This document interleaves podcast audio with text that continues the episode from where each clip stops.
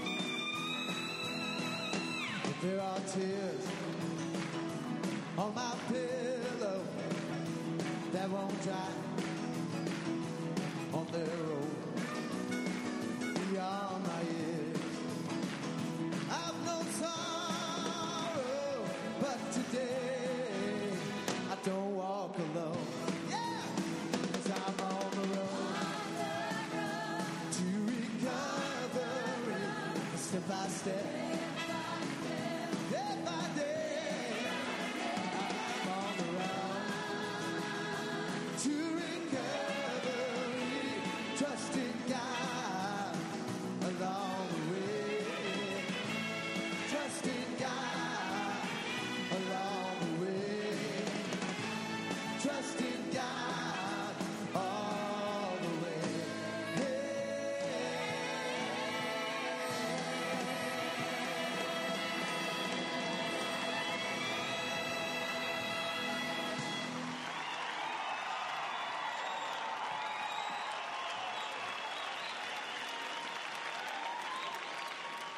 Okay, welcome to the Fort Lauderdale Primary Purpose Thursday Night Alcoholics and God Speaker Step Series.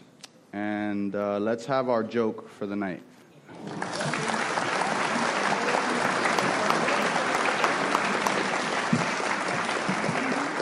Good evening. My name's Noah, and I'm an alcoholic. Uh, I think I've got a joke here for you guys, okay? All right. It's called Make That Call. Sponsor says, I haven't heard from you in over a month. Don't you know that alcoholism requires daily work on your program? What's your excuse, mister? The sponsee says, I was just doing what you told me to do. The sponsor replies, What are you talking about? I told you to keep in touch. He says, You told me to work the steps every day to avoid people who irritate me.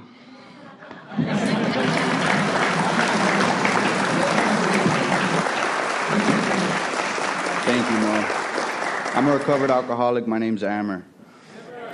Thanks for joining us tonight. In a minute, we're going to start our two minute meditation, so please take a moment to get situated.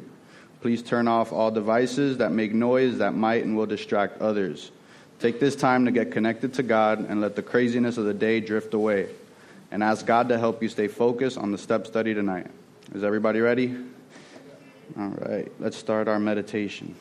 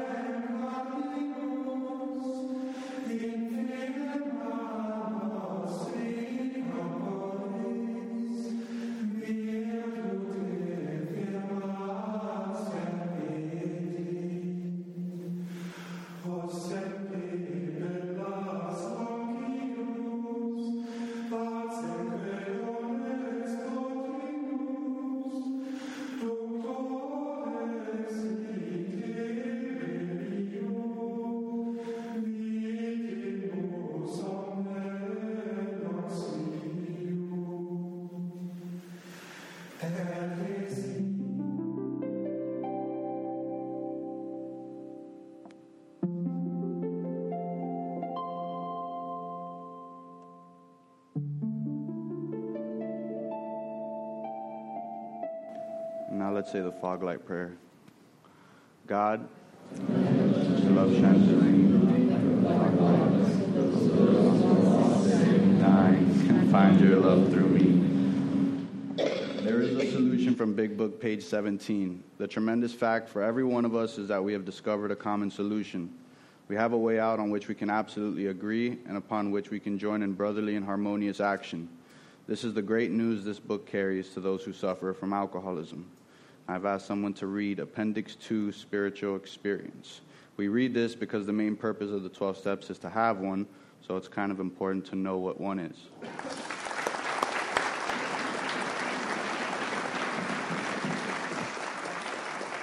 I am an alcoholic. Right. Uh, spiritual experience. The terms spiritual experience and spiritual awakening are used many times in this book, which, upon careful reading, shows that the personality change sufficient to bring about recovery from alcoholism has manifested itself among us in many different forms.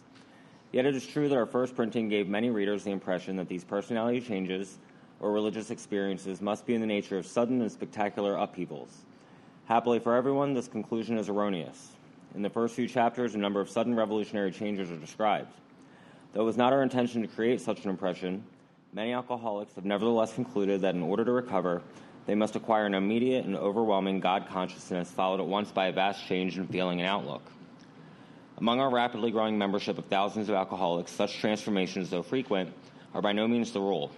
Most of our experiences are what the psychologist William James calls the educational variety, because they develop slowly over a period of time. Quite often, friends of the newcomer are aware of the difference long before he is himself. He finally realizes that he has undergone a profound alteration in his reaction to life, but such a change could hardly have been brought about by himself alone. What often takes place in a few months could seldom have been accomplished by years of self discipline. With few exceptions, our members find that they have tapped an unsuspected inner resource which they presently identify with their own conception of a power greater than themselves. Most of us think that this awareness of a power greater than ourselves is the essence of spiritual experience. Our more religious members call it God consciousness. Most emphatically, we wish to say that any alcoholic capable of honestly facing his problems in the light of our experience can recover, provided he does not close his mind to all spiritual concepts. He can only be defeated by an attitude of intolerance or belligerent denial. We find that no one need have difficulty with the spirituality of the program. Willingness, honesty, and open mindedness are the essentials of recovery, but these are indispensable. There is a principle which is a bar against all information, which is proof against all arguments, and which cannot fail to keep a man in everlasting ignorance. That principle is contempt prior to investigation.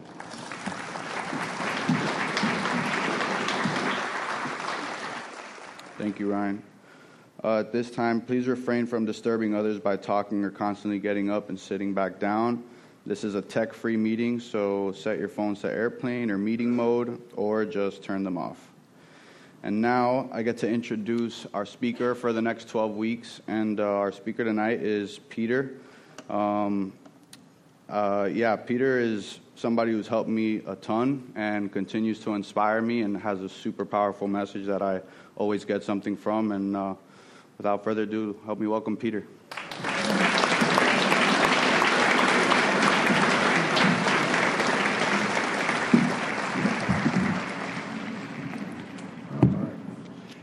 Name is Peter, recovered alcoholic. Uh, grateful to be alive and sober and part of a sacred place called Alcoholics Anonymous.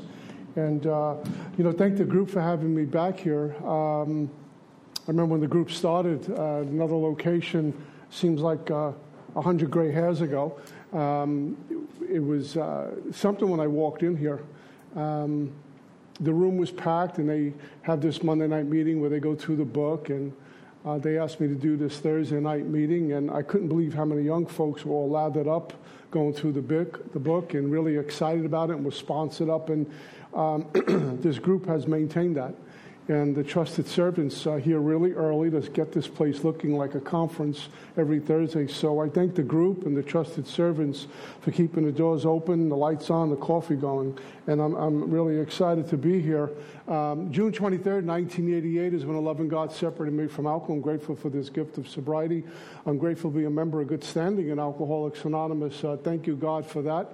Uh, part of my job uh, being in this fellowship is to uphold the traditions as well as our tradition in Alcoholics Anonymous uh, to carry uh, this message to those who care to have it. I've been guilty of carrying a message to people who want to know part of it. That in the early days we become very evangelical, and you know if you don't do it, you're going to burn at the stake, kind of thing. Um, but uh, God has brought me to a place of. Um, maybe for the first time uh, in a long time, uh, it's the past couple of years, being really uh, okay in my skin on most days. Uh, I understand how broken and flawed I am, and I'm really okay with that. Not an excuse to be slothful, but uh, I'm just okay where I'm at. And maybe it's just age and, and being here for so long. Thank you, God. Um, the longer I'm sober and, and, and the older I'm getting, I've shared this from a million podiums. Uh, I seem to be very, very grateful uh, uh, to different things. Not only what God has given me and continues to give me, um, but especially grateful for the many things God continues to remove from me, albeit I leave claw marks in some of those things. But the many things God removes from me, and um, very often it's, it's external stuff. It's the, the, what I think is the money, property, and prestige to make me a better man, to make me okay, to make me a better AA member, to make me a better husband. It goes on and on and on. If I can just get that, I'll be okay. And I put my finger on some of those things, and it was nice, but I was still not okay. So I'm very grateful for God allowing me to have this inward journey. Uh, the other thing that's been made abundantly clear to me is the importance of this spiritual walk, um, that relationships are extremely important. This whole walk is about relationships, if we think about it, personal relationships. We have the intimate ones, we have very close friends, we have a lot of acquaintances in AA, but what do they look like? What do they sound like? In my head, not externally, what does it look like inside of me? Am I cleaning up old scrapes? Am I trying to offer an olive branch? Am I trying to make my way to that person? Whether they reciprocate or not is none of my business. Am I too afraid to tell someone I love them and afraid they're not going to reciprocate? Newcomers don't do that with the opposite sex yet. You have plenty of time to do that. Um, but what does that look like? And so I need to be traveling light in Alcoholics Anonymous because God has me with the full schedule. I can't be consumed with me after all these years. And quite frankly, my story is boring. I know how my movie ends. I've seen it a million times. I know how I navigate through life on my own, living with self reliance. I'm very grateful for many of those things. Um, this, this journey called sobriety, uh, I have found, not only from my own life, but watching others, is fragile. I can take it for granted. I've been guilty of taking it for granted. In fact, before COVID, you know, I go to that meeting. I don't like that meeting. I go to this meeting, but I don't like that speaker. And then COVID hit, and I, I longed to get together. I was like, I got this thing taken away from me.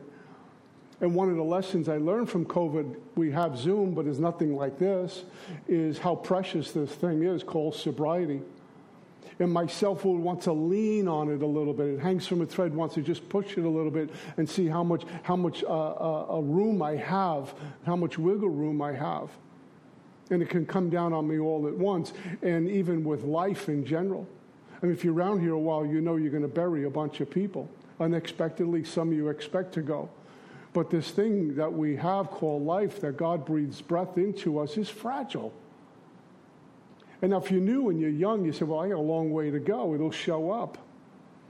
And you start to really want to make the days count rather than counting the days because they're that precious and that valuable. And you don't want to go to bed with, Oh my God, I owe so many amends. There's too much plaque on the soul. One of the things I had to take a look at am I, am I seeking God or am I seeking a spiritual walk? When I was new, I would say I'm spe- seeking a spiritual walk, and the truth is true until we discover a new truth.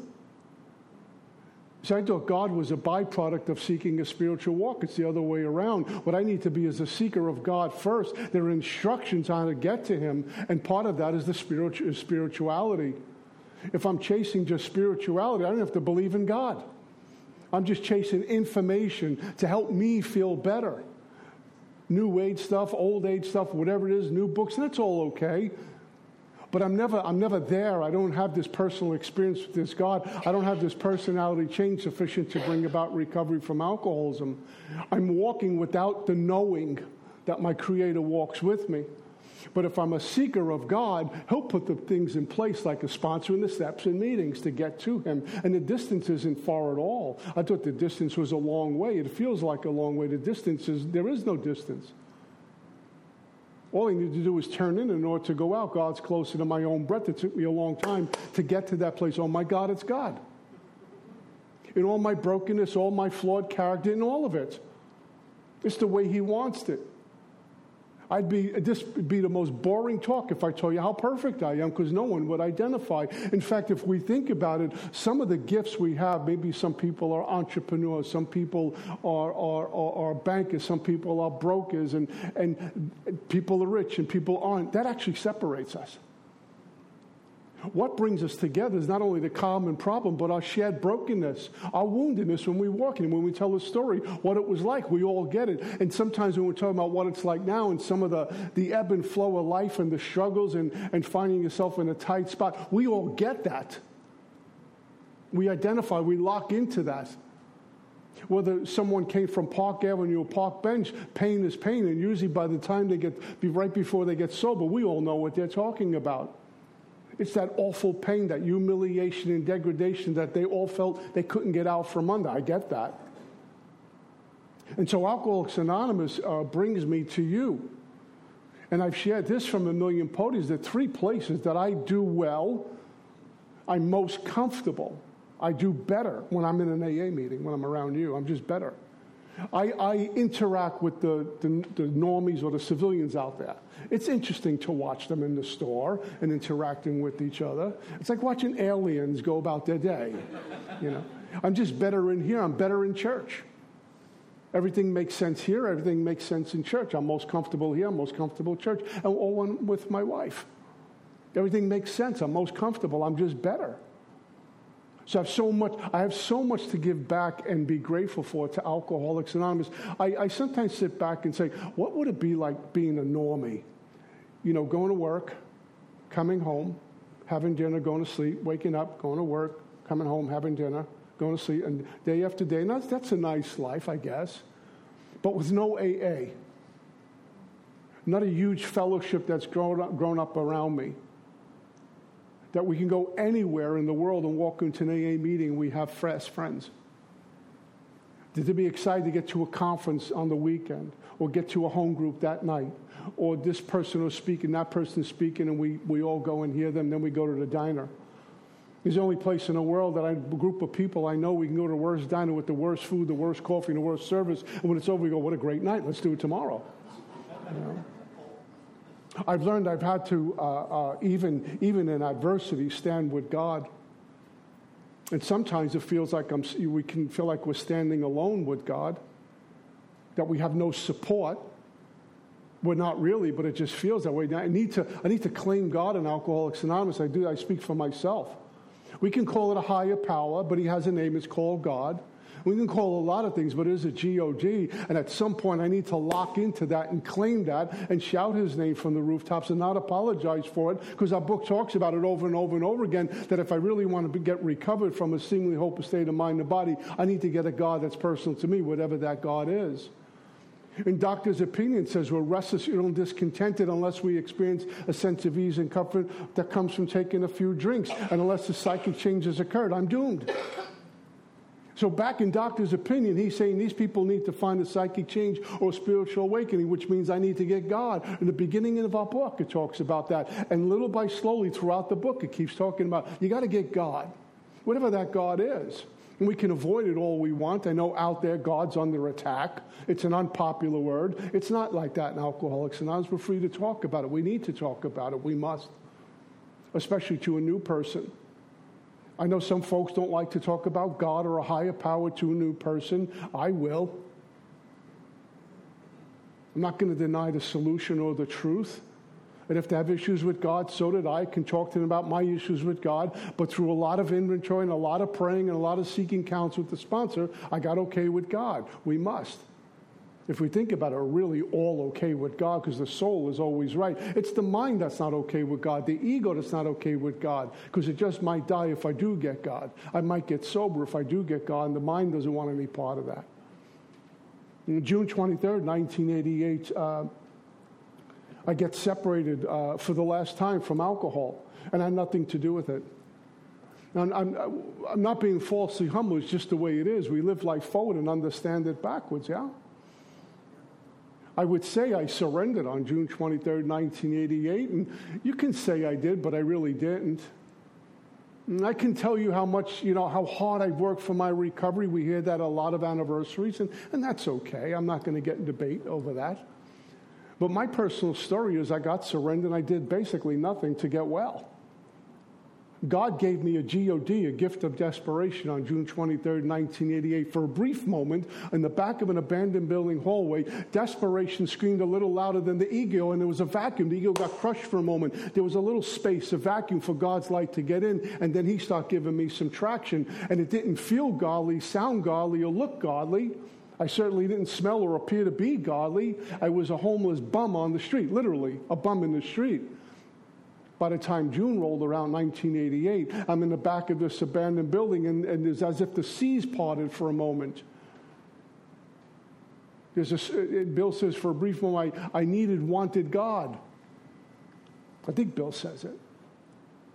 Now, I wasn't grasping at God and going to have this spiritual awakening. I just knew that this God out there is the only power that's going to get me out of this because the pain was too great. The emotional pain, the physical stuff, I, I was tore up from the floor up. I mean, I, I, weigh about 205 pounds right now. I was 130 pounds that day when I checked into treatment. You know, I have hepatitis C and I'm running around urinating blood and I'm dying of alcoholism. You know, I can't tell you uh, up until that point the last square meal I had. I would boost a pack of Twinkies from the local bodega. That was breakfast, lunch, and dinner. Because any hustling money was drinking money, pill money. That's just the way it went. And I can't tell you the last time I had a bath. So I looked the part. And I got up off the floor that day because I would, I would come to, Bill talks about coming to in the terror and madness. I, we can identify with that when we, we come to and we're like, oh my God, I need a drink and I have no money and my body's vibrating. What am I going to do? Who am I going to call? Where am I going to borrow? What am I going to steal? What am I going to, what am I going to do? And my body hurts too much to go out and do, do the jitterbug out there. What am I going to do? I just wish I would die right now. And that's what was I, I was looking at on, I even know it was June 23rd, by the way. When I got into treatment, you know, if you go into treatment, I'm sure a few people have been in treatment.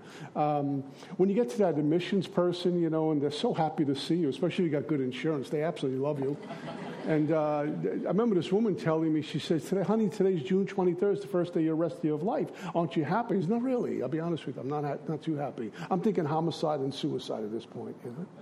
And that, but it, it kind of went back here, June 23rd, 1988. It's, it's actually more important for me than my own belly button birthday. It represents more to me. But I was in this hallway, and um, I, Bill talks about having the courage to do battle was not there. I, am laying on the floor like usual, and I come to. And I didn't even realize back then I'm going through withdrawals, but I, I know now. I'm cold and sweating, and my body's shaking, and it hurts. It hurts. My belly's upside down, and I'm having problems with my belly and digestion. It's just not working. I'm getting the dry heaves all the time. And I got up off the floor because I knew I need to get out there and get some money quick, get to the liquor store, and just straighten out for a little bit. Now, I can't tell you that I would get drunk anymore. Because, uh, maybe I did, but it was basically not getting sick anymore. I know lots of folks, well, some folks talk about partying for a long time, and if that's your story, that's great. I don't identify with that. I don't even know what that means. I had one drunk. It was an innocent drunk, the first one when I was 14. After that, it was battle out there. There was no partying, there was no good times. Even when I had money and ample supply of whatever I was into, I knew it was running out and I had to get more soon. It was constant, ongoing battle. I don't understand partying. It was torture. And on this particular day, I'm laying in this hallway and I, I, go to get up off the floor and my knees go out from under me and I go down on the floor again and then life changed. Everything changed. And I had no idea what God was putting in front of me at this point. I couldn't even comprehend what He was about to do to my life. But what preceded that was a sincere cry, a sincere plea for mercy from this loving God. I couldn't do it anymore. And I've shared this from a million podiums. I will never forget my exact words. Please take me from this. I don't want to die. I wasn't thinking about I'm going to go to detox and then go to treatment and then come to AA and do the steps and be Moses on Monday morning. it, w- it, wasn't like I wasn't even thinking about treatment or de- I've been through six. That stuff doesn't work. I've been to AA drunk. I never showed up to AA sober. I knew this was a cult. My religious community is not going to work. I remember going to a priest and begging for help. He said, I don't know what to do for you. He prayed for me, blessed me, and I threw me out. And so much for being, you know, my Catholicism. That doesn't work. I was very angry with them. So I wasn't thinking like something good was going to happen. I just didn't want to die. And that was the plea I made to God on that particular day in the back of this abandoned building. Please take me from this. I don't want to die. And then the dots got connected. God gave me the gift of desperation, my first GOD. I was desperate, but He gave me enough to reach out and to kind of communicate with Him. And God gave me the willingness to put one foot in front of the other, start chopping wood and carrying wood. I have no idea where I'm going. And my dad found me on the street. Maybe I'll talk about that at some point. I don't know. But my dad was in Atlantic City, woke up around 2.30 in the morning and, and went looking for me and found me on the street corner on that particular day. And I was in serious trouble. I have no idea what it's like as a parent to find, I don't have children, but to find any of your children in the condition I was and not be more than alarmed and in a panic state. This is my son, he's dying. I mean, my, I, I had these construction boots, and the right boot was missing the front. I had sweat socks on that were filthy by at that point. I had bloodstained soiled pants on. You know, my hair was filthy. I had a brown turtleneck and a black zip up jacket, and I'm clammy and I'm cold. And I, I, remember I'm feeling feeble all the time, weak and feeble. In, in, in, downtown Brooklyn on 4th Avenue and 17th Street, there's a, from 4th Avenue to 5th Avenue, it's kind of an incline up to 5th Avenue, if you get the visual. And right in the middle of the block is an uh, entrance to get onto this thing called the Prospect Park Expressway. And you have this, like, this, uh, I guess, this area um, off the side of the highway where it's just grass and trees and people throw bottles in there. It's just like kind of a dump. And I remember walking up to Fifth Avenue to this liquor store and literally leaning on the sides of the fences of the houses, the front fences, because I couldn't walk. The legs were too heavy. And I'm kind of hunched over, like if I live to be 100, I'll never be as old as the day I walked in here. And in that little grassy spot uh, is where I slept uh, a handful of nights. There was nowhere else to go. So on June 23rd, 1988, uh, I make this plea to God, and uh, my dad finds me, and I get into my seventh treatment center. And I'm rocking and rolling, and I'm, I, am i am crying. I have these crying jags, and they're not medicating me enough, and my body hurts. But what really raced wild was my mind. How did I get here?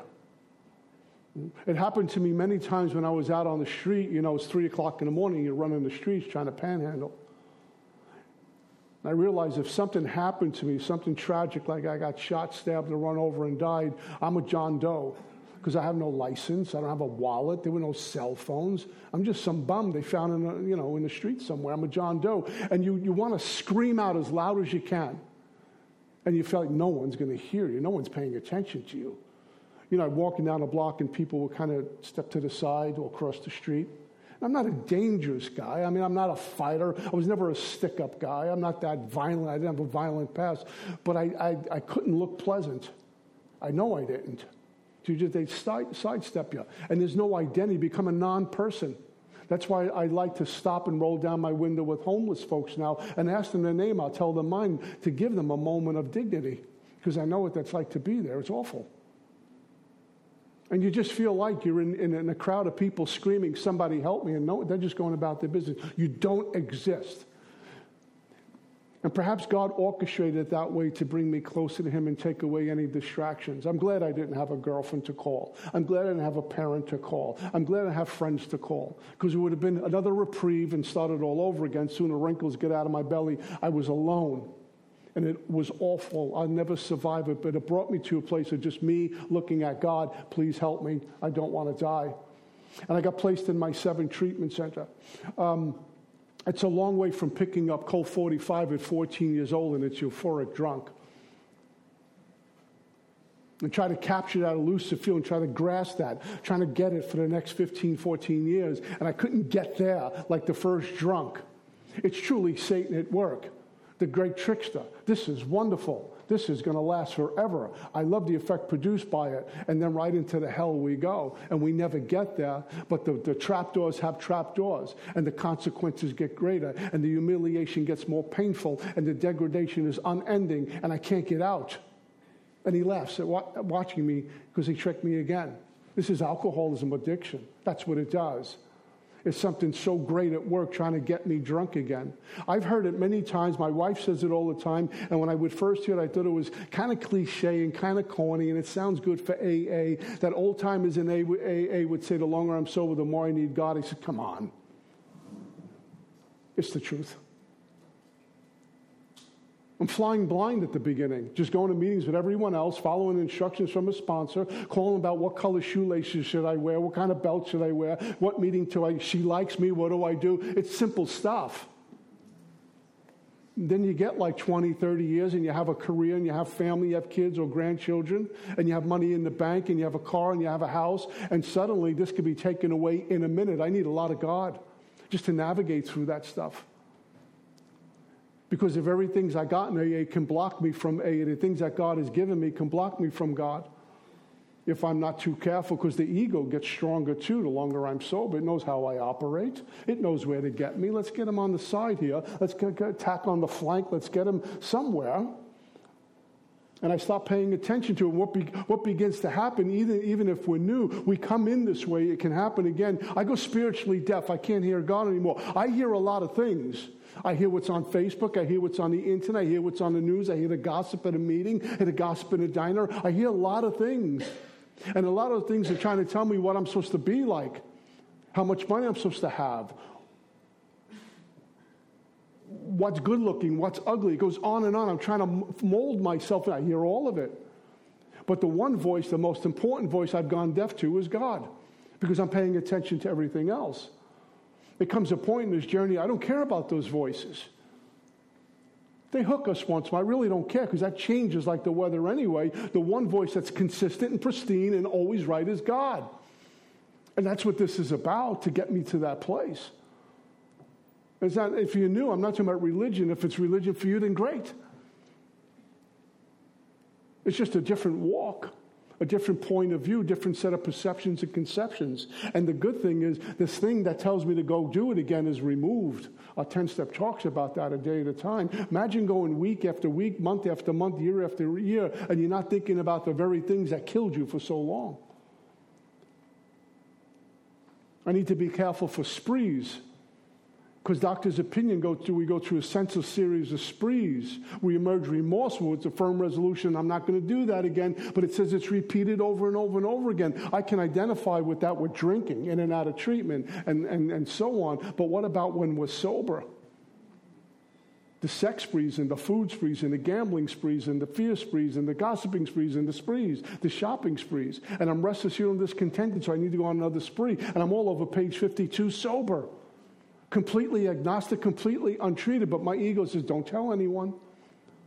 You have five years, ten years, supposed to be risen above all of this.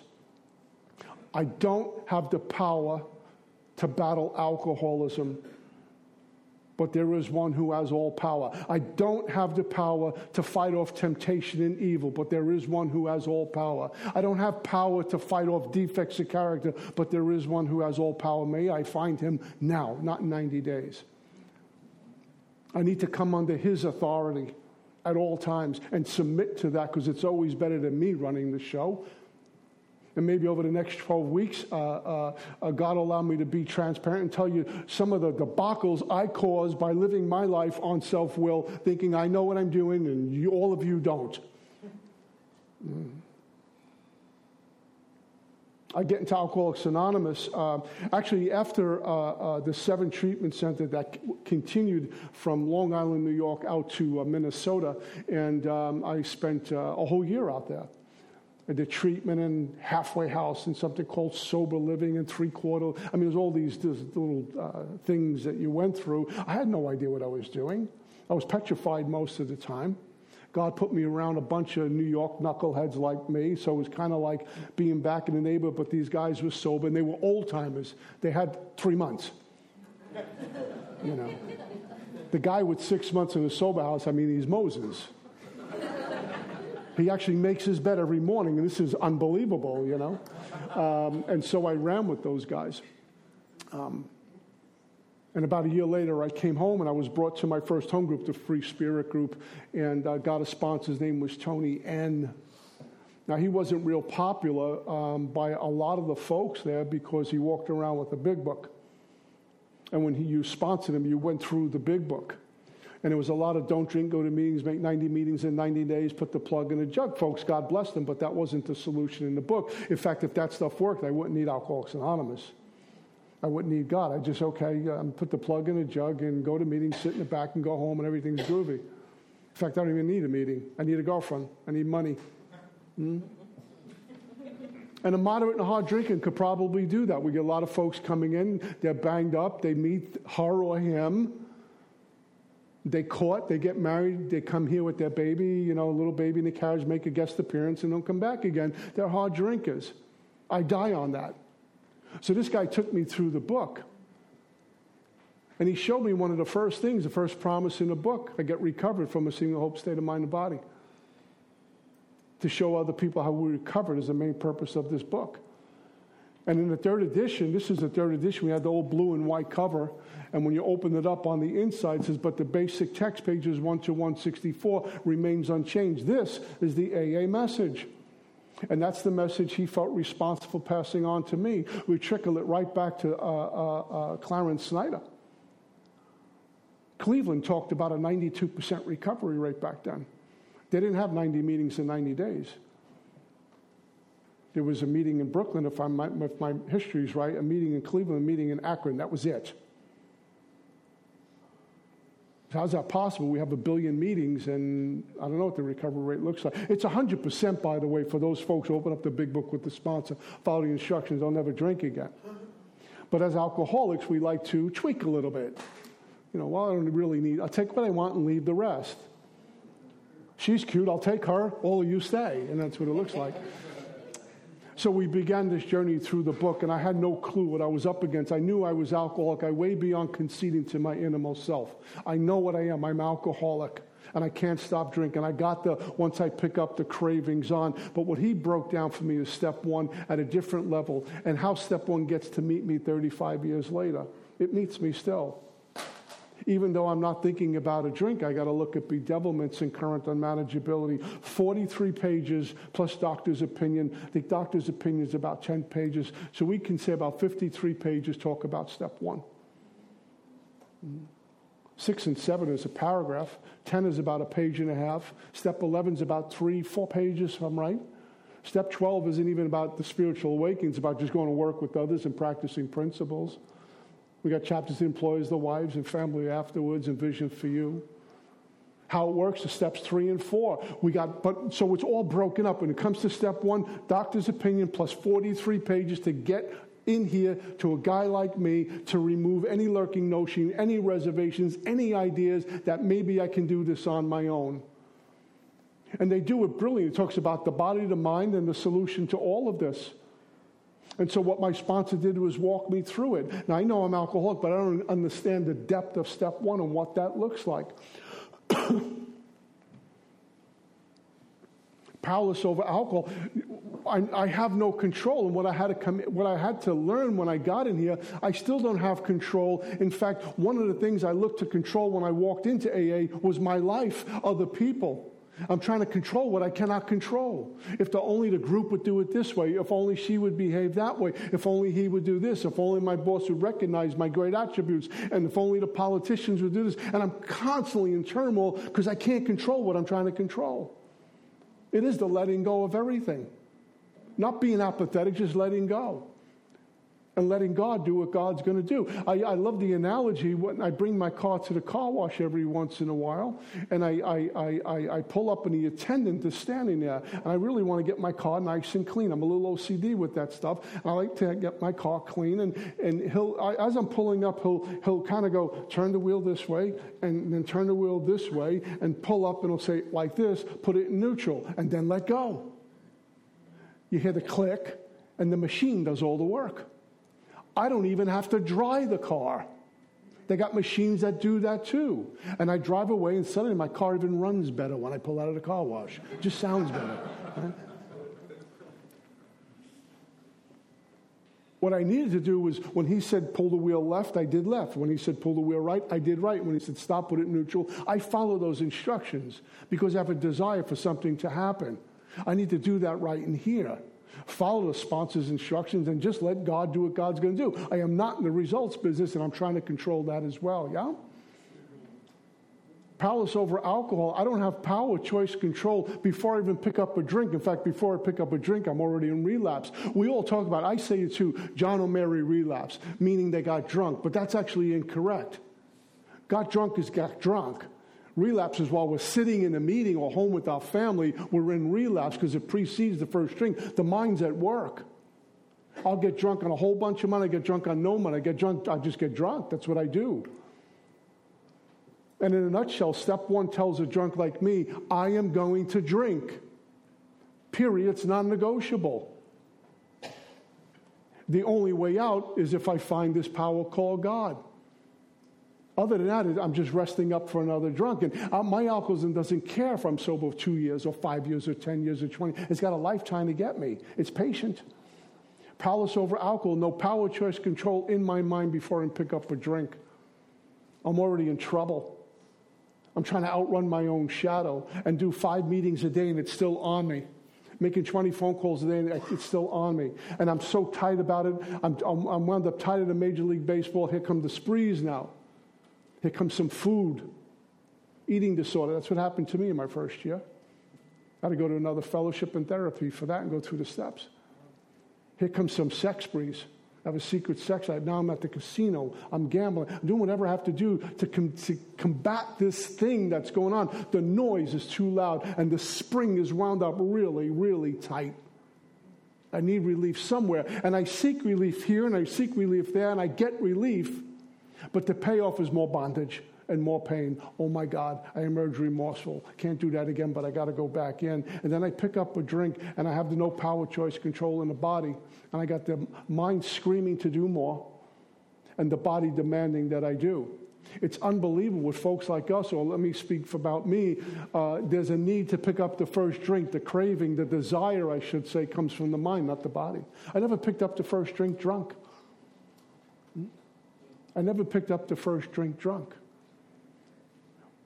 But my alcoholism needs my life to breathe, so it gets, it gets a life by taking mine. And I'll pay any price, I'll pay any price tomorrow to seek comfort tonight. So once I pick up a drink, we're talk, we're talk, they talk about the allergy or the, the abnormal reaction. The craving is on. Sometimes I hear new folks, and I did. I made the same mistakes. They're sober 90 days. I got a craving. No craving. The body, the body's not craving. It's the mind. The, the noise is so loud, and the obsession is so loud, it begins to feel physical. And so I get stuck in more. I need more. I'm stuck in M O R E, and I'll pay any price tomorrow to get more right now. I'll figure it out tomorrow. If the cops catch me, I'll deal with it tomorrow. If the kids or the wife or the husband find out, I'll deal with it tomorrow. Right now, I got to steal this, take this to go do what I need to do, and I'll worry about it tomorrow. And that's how I operated. And it always showed up. The truth will always find me. It always did. A week later, a month later, six months, a year later, someone's knocking on my door, and the gig is up.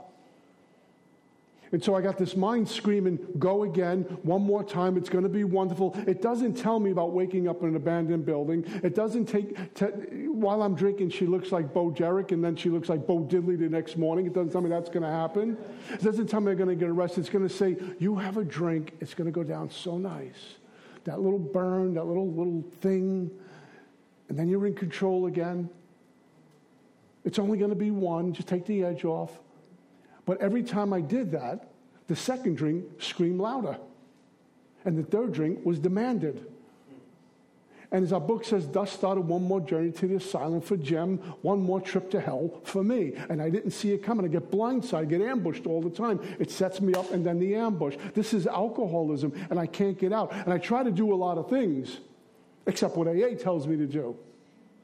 I try to manage my life, tweak it, move things around. If I can only manage well, if only people would I do what I want, I blame people for my alcoholism. And it's just a vicious cycle until I wind up on June 23rd, 1988, in the back of an abandoned building hall when I realize it's me against a bottle and I've lost.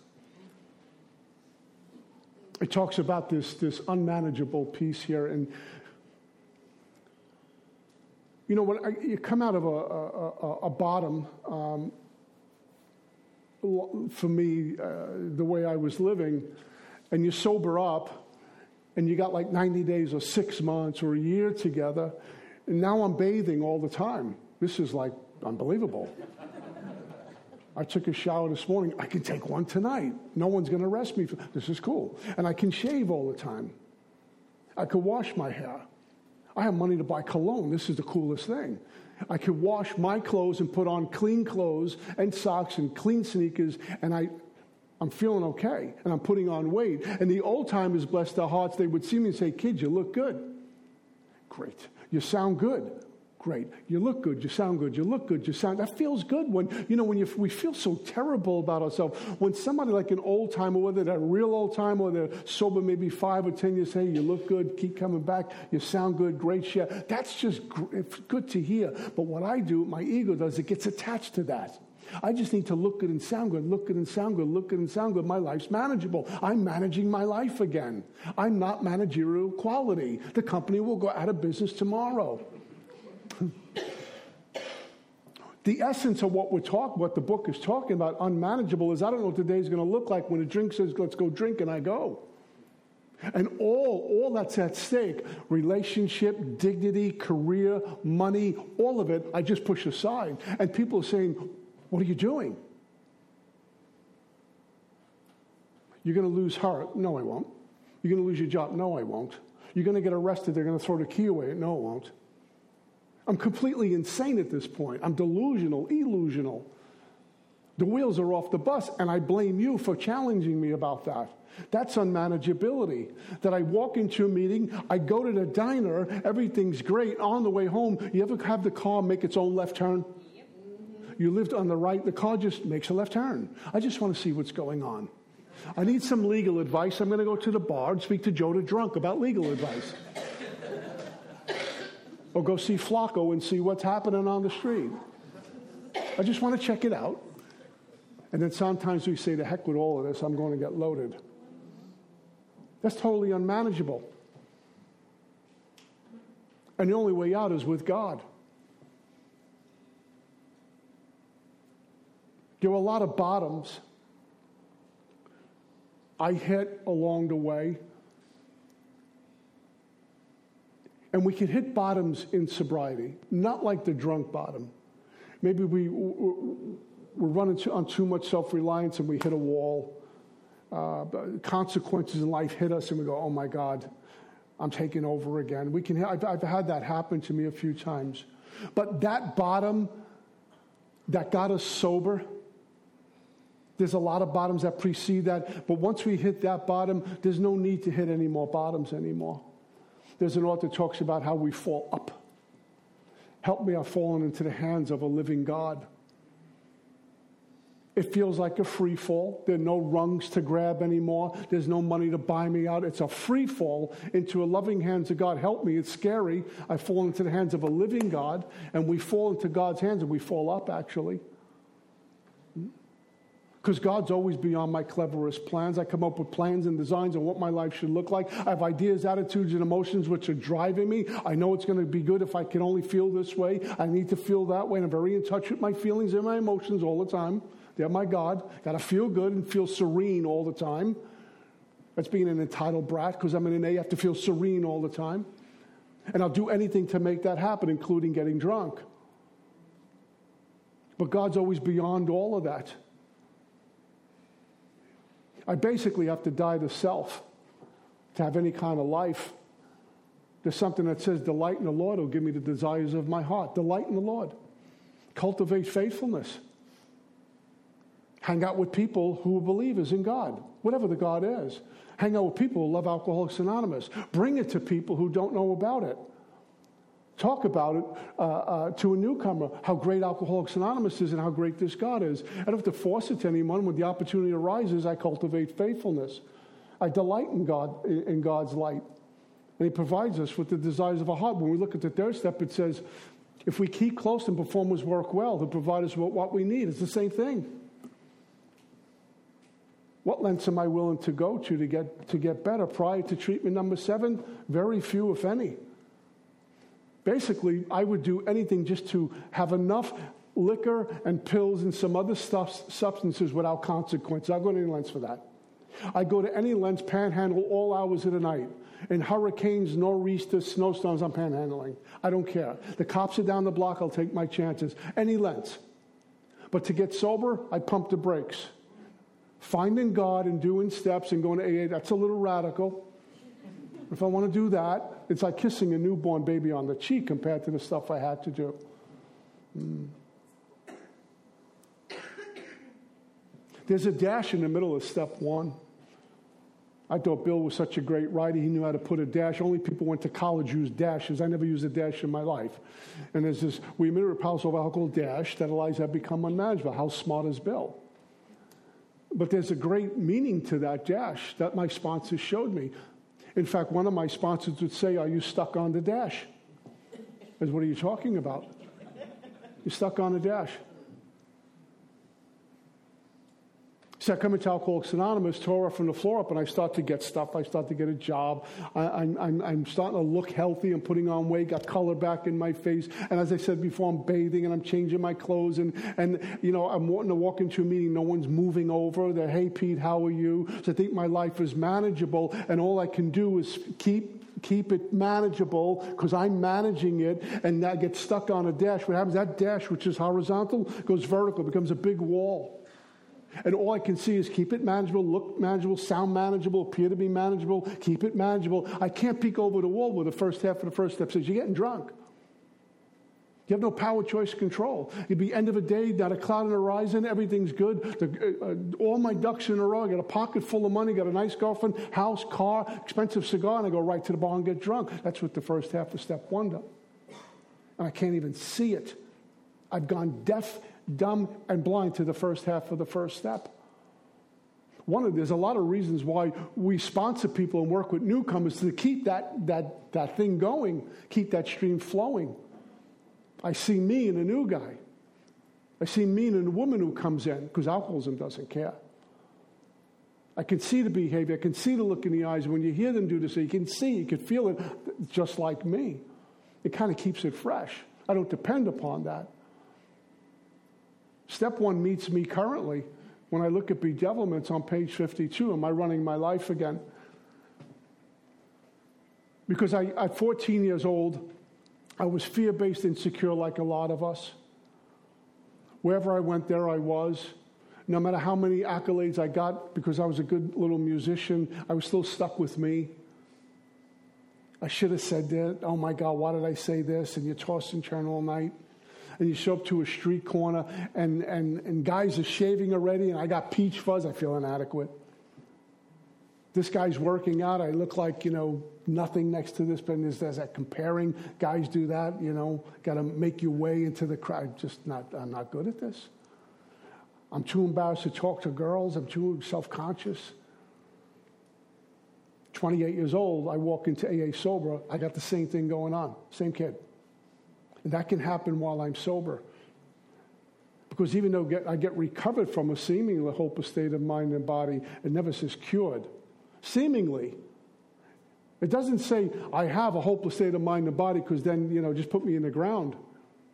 Seeming, it appears to be to me and to you that this looks hopeless, but it isn't. I come into Alcoholics Anonymous and suddenly I find myself having trouble in personal relationships. Page 52 talks about. But if anyone's new, bedevilment is something that torments, frustrates, and harasses us. If I had a neighbor who do that, I call 911. I wouldn't invite them in. When it comes to my bedevilments, I invite them in. It'll be different. Trouble in personal relationships, not outward all the time, but inwardly. The noise in the head, the character assassination, the judgments Scripture says, Judge not lest I be judged.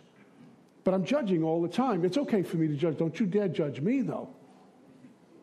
I'm beyond judgment. Can't control my emotional nature, prey to misery and depression. I've shared this many times. I'm sitting on the couch. I look around, there's palm trees, it's 90 degrees. On my way up here, the, the sign said 90 degrees. I was so happy. 90 degrees, it's like 7 o'clock at night. Florida's the best. I'm looking out, the sun's out, it's 90 degrees, the palm trees are blowing in a little breeze, the ocean is just down the road from me. The house is good, the car's good, the career, the relationship, the health, thank you, God is good. Everything's good. This is good. And then suddenly, out of nowhere, my mind, I'll be 64 tomorrow, my mind says, How old are you now? How much more of this you got left? You know, you're getting older. You're running out of time. You've been on the clock since the day you were born. You're running out of time. And you keep saying, tomorrow, tomorrow, tomorrow. Tomorrow's too late. And then what am I going to do? And so I need to go, all of a sudden, I need to go snorkeling, camping, fishing, hiking now. need to buy a yacht and be one of those people on Facebook on their yachts. I hate those people on their yachts with the selfies on a big yacht. How do you do that? You know? Everyone's always at the perfect beach with the perfect sand, the perfect water. I'm home. So I'm sitting on the couch, and all of a sudden I go from bliss to bleak. And then that opens up the door to the mind, and it, then it starts the narrative. You know the narrative? Because the narrative has a lot of other friends who like to write too. And there's all these narratives, and that's at 12 o'clock. And by 12.15, Marion comes in and says, what's wrong with you? I'm going to die. That's what's wrong. yeah. Can't control my emotional nature, prey to misery and depression that stuff happens. I mean, you know, you get older, you think about it. I'm watching my dad age by the minute. I don't know. I hope he's going to be here with us longer. That doesn't look too good again. So it's just part of life is passing from here. But I don't want it to happen to me. So, you, you know, here come the narratives. But if I knew who walked with me all the time, I wouldn't be afraid anymore. Full of fear, feeling of uselessness, can't make a living. Maybe I am working but if you, if you ask my colleagues, how am I? They don't like me. They wish I'd quit. Maybe I hate what I do. I need to get out. I just did that. I'm, I'm still in the business I'm in, but I made a huge, huge uh, uh, uh, uh takeaway from my life.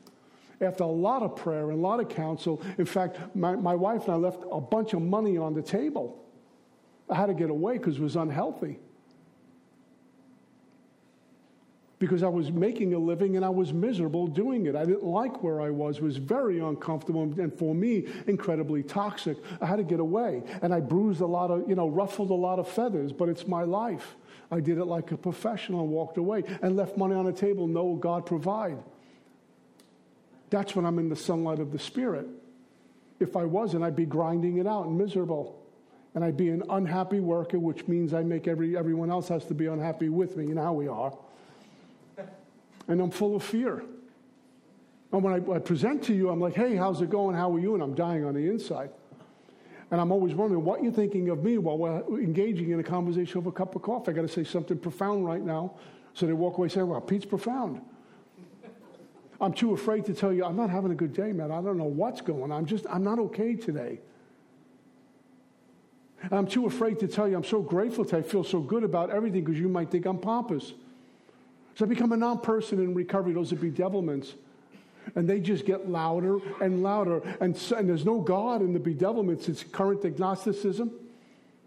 God's not going to fix anything, so I need to grab the wheel a little tighter, and it's not working. It's like trying to squeeze water, and it just falls out of my hands. And when it stops working, When I can't take that anymore, I'm still an alcoholic. I reach for a drink. That's the default button. Once an alcoholic, always an alcoholic. And by the time the book levels me, after 43 pages, they offer a way out. There's a great line on page 43. It says, by this doctor, I, am forgetting his name, it's not Silkworth, it's another doctor out of Bellevue Hospital, and he says a statement about us that we're 100% hopeless apart from divine help. This doctor's opinion of us. not Silkworth, another doctor. That me, an alcoholic, is 100% hopeless apart from divine help. That's a powerful statement. That's raw. Lack of power is my dilemma. With power, no dilemma. Once I get power, I'm, I'm locked into this power, which means I'm, I'm hopeful again. But the book drives me into the ground. The more hopeless I feel, the better. And what we, uh, God willing, will talk about next week is the pointer out of all of this. The insanity, all of it's in step one. I always thought it was step two. It's all in step one. The whole, the whole garbage dump is step one, and there's a way out. And step two points to pointer out. And hopefully we can talk about that next week. That's all I got. Peace.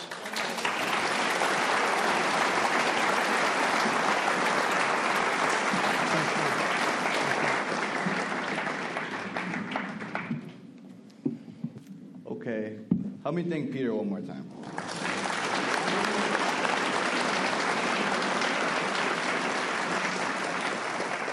Okay, so we have some announcements. My name is Noah. I'm an alcoholic. Noah. Um, in, keeping, in keeping with the seventh tradition, which states that every group shall be fully self supporting, declining outside contributions, the baskets are now going around. We also have uh, QR codes um, for contributions too. Um, recovered. We are not cured of alcoholism, recovered but not cured. That presents a conflict to some alcoholics. If we were cured, we would be able to drink responsibly, and no, we are not cured. The allergic reaction to alcohol will remain with us for our lifetime, but we have, restor- but we have been restored to sanity. That was a problem. The main problem the main problem of the alcoholic center, centers in his mind rather than the body. We are now saying where alcohol is concerned, consequently, we have recovered. We have some announcements. Um, 1940 Styles Big Book sponsorship from the foreword to the second edition of Alcoholics Anonymous, of alcoholics who came to AA and really tried. 50, 50% of them uh, got sober at once and remained that way. 25% sobered up after some relapses, and among the remainder, those who stayed on with AA showed improvement. And what we've seen what we felt, came to believe, and experience is that God has not changed over time, and neither should the sacred approach back to his loving arms. The statistics above suggest a 75 plus success percent success rate. Um, anyone needing a sponsor, um, feel uh, please raise your hand. Um, hi, welcome. There's a couple of us. Um, if you don't, if you don't mind, um, after the after the meeting's over, feel free to come stand by the piano, and someone is I'm sure will be more than willing to come up and talk with us, okay? Can, I have, can we have a show of hands of those who are recovered alcoholics? Okay. So please come up after the meeting, guys, and let's get these folks back to God. Okay, so let's go to the screen announcements. Um, some announcements, if we look at the screens here.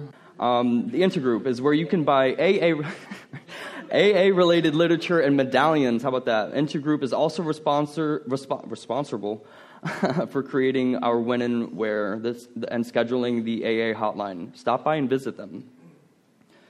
Um, Broward County Institutions Committee is responsible for bringing meetings into places where people like us can get out to AA meetings, such as jails, detoxes, rehabs. They meet monthly to organize the meeting schedules at the 12 step house. Um, do we have anybody here from BCIC? Awesome. Um, uh, we can speak with you after the meeting. Um, let's see. Here are some upcoming service opportunities. Flyers are in the back. Uh, Grapevine Magazine. Um,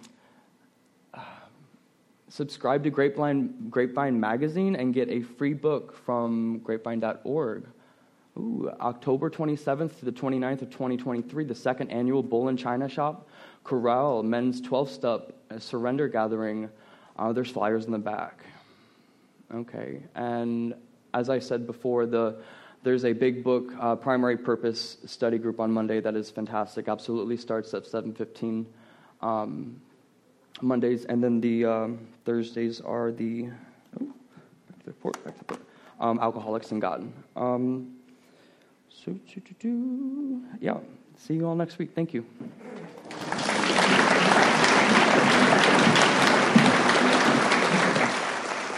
Okay, thank you, Noah. So yeah, please join us Monday nights for our Big Book study, uh, where the Big Book comes alive. Fellowship starts at 6:30. Big Book starts at 7:15. Um, okay, uh, so we're gonna close with the Lord's Prayer. Whoever uh, wants to thank the speaker at the end of the meeting, please line up in the middle of the alley and thank Peter. Let's have a round of applause for Peter once again.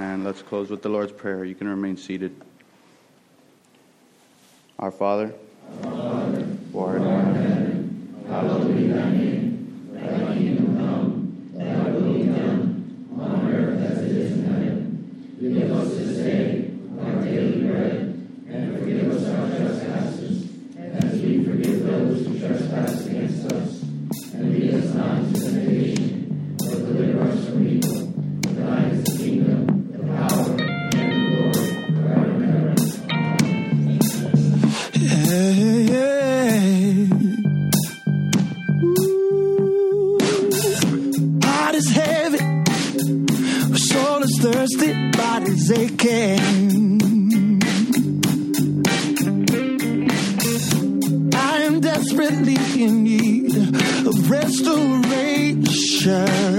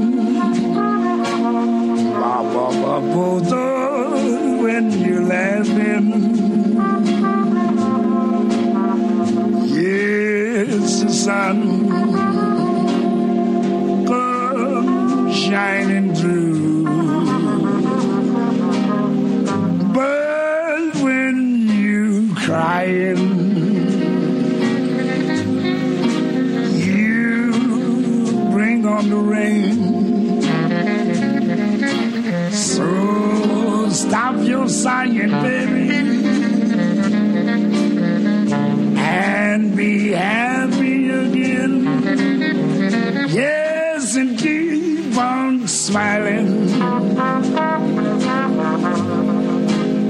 Keep on smiling.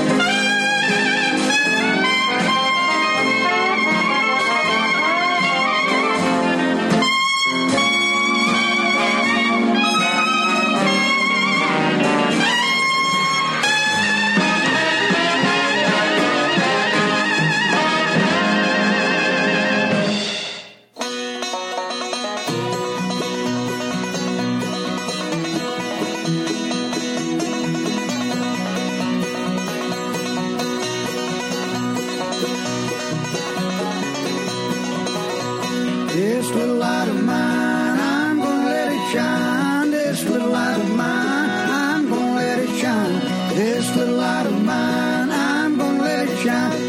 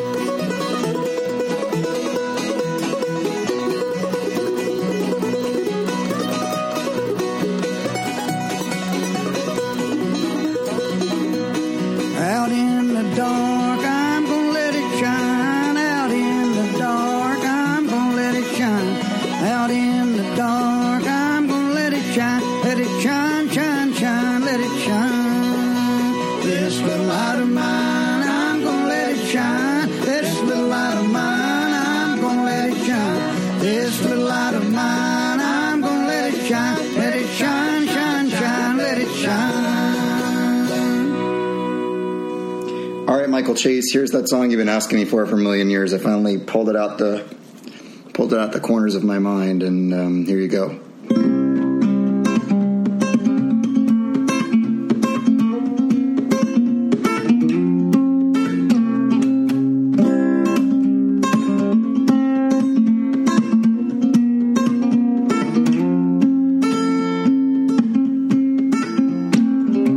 Fog is lifted.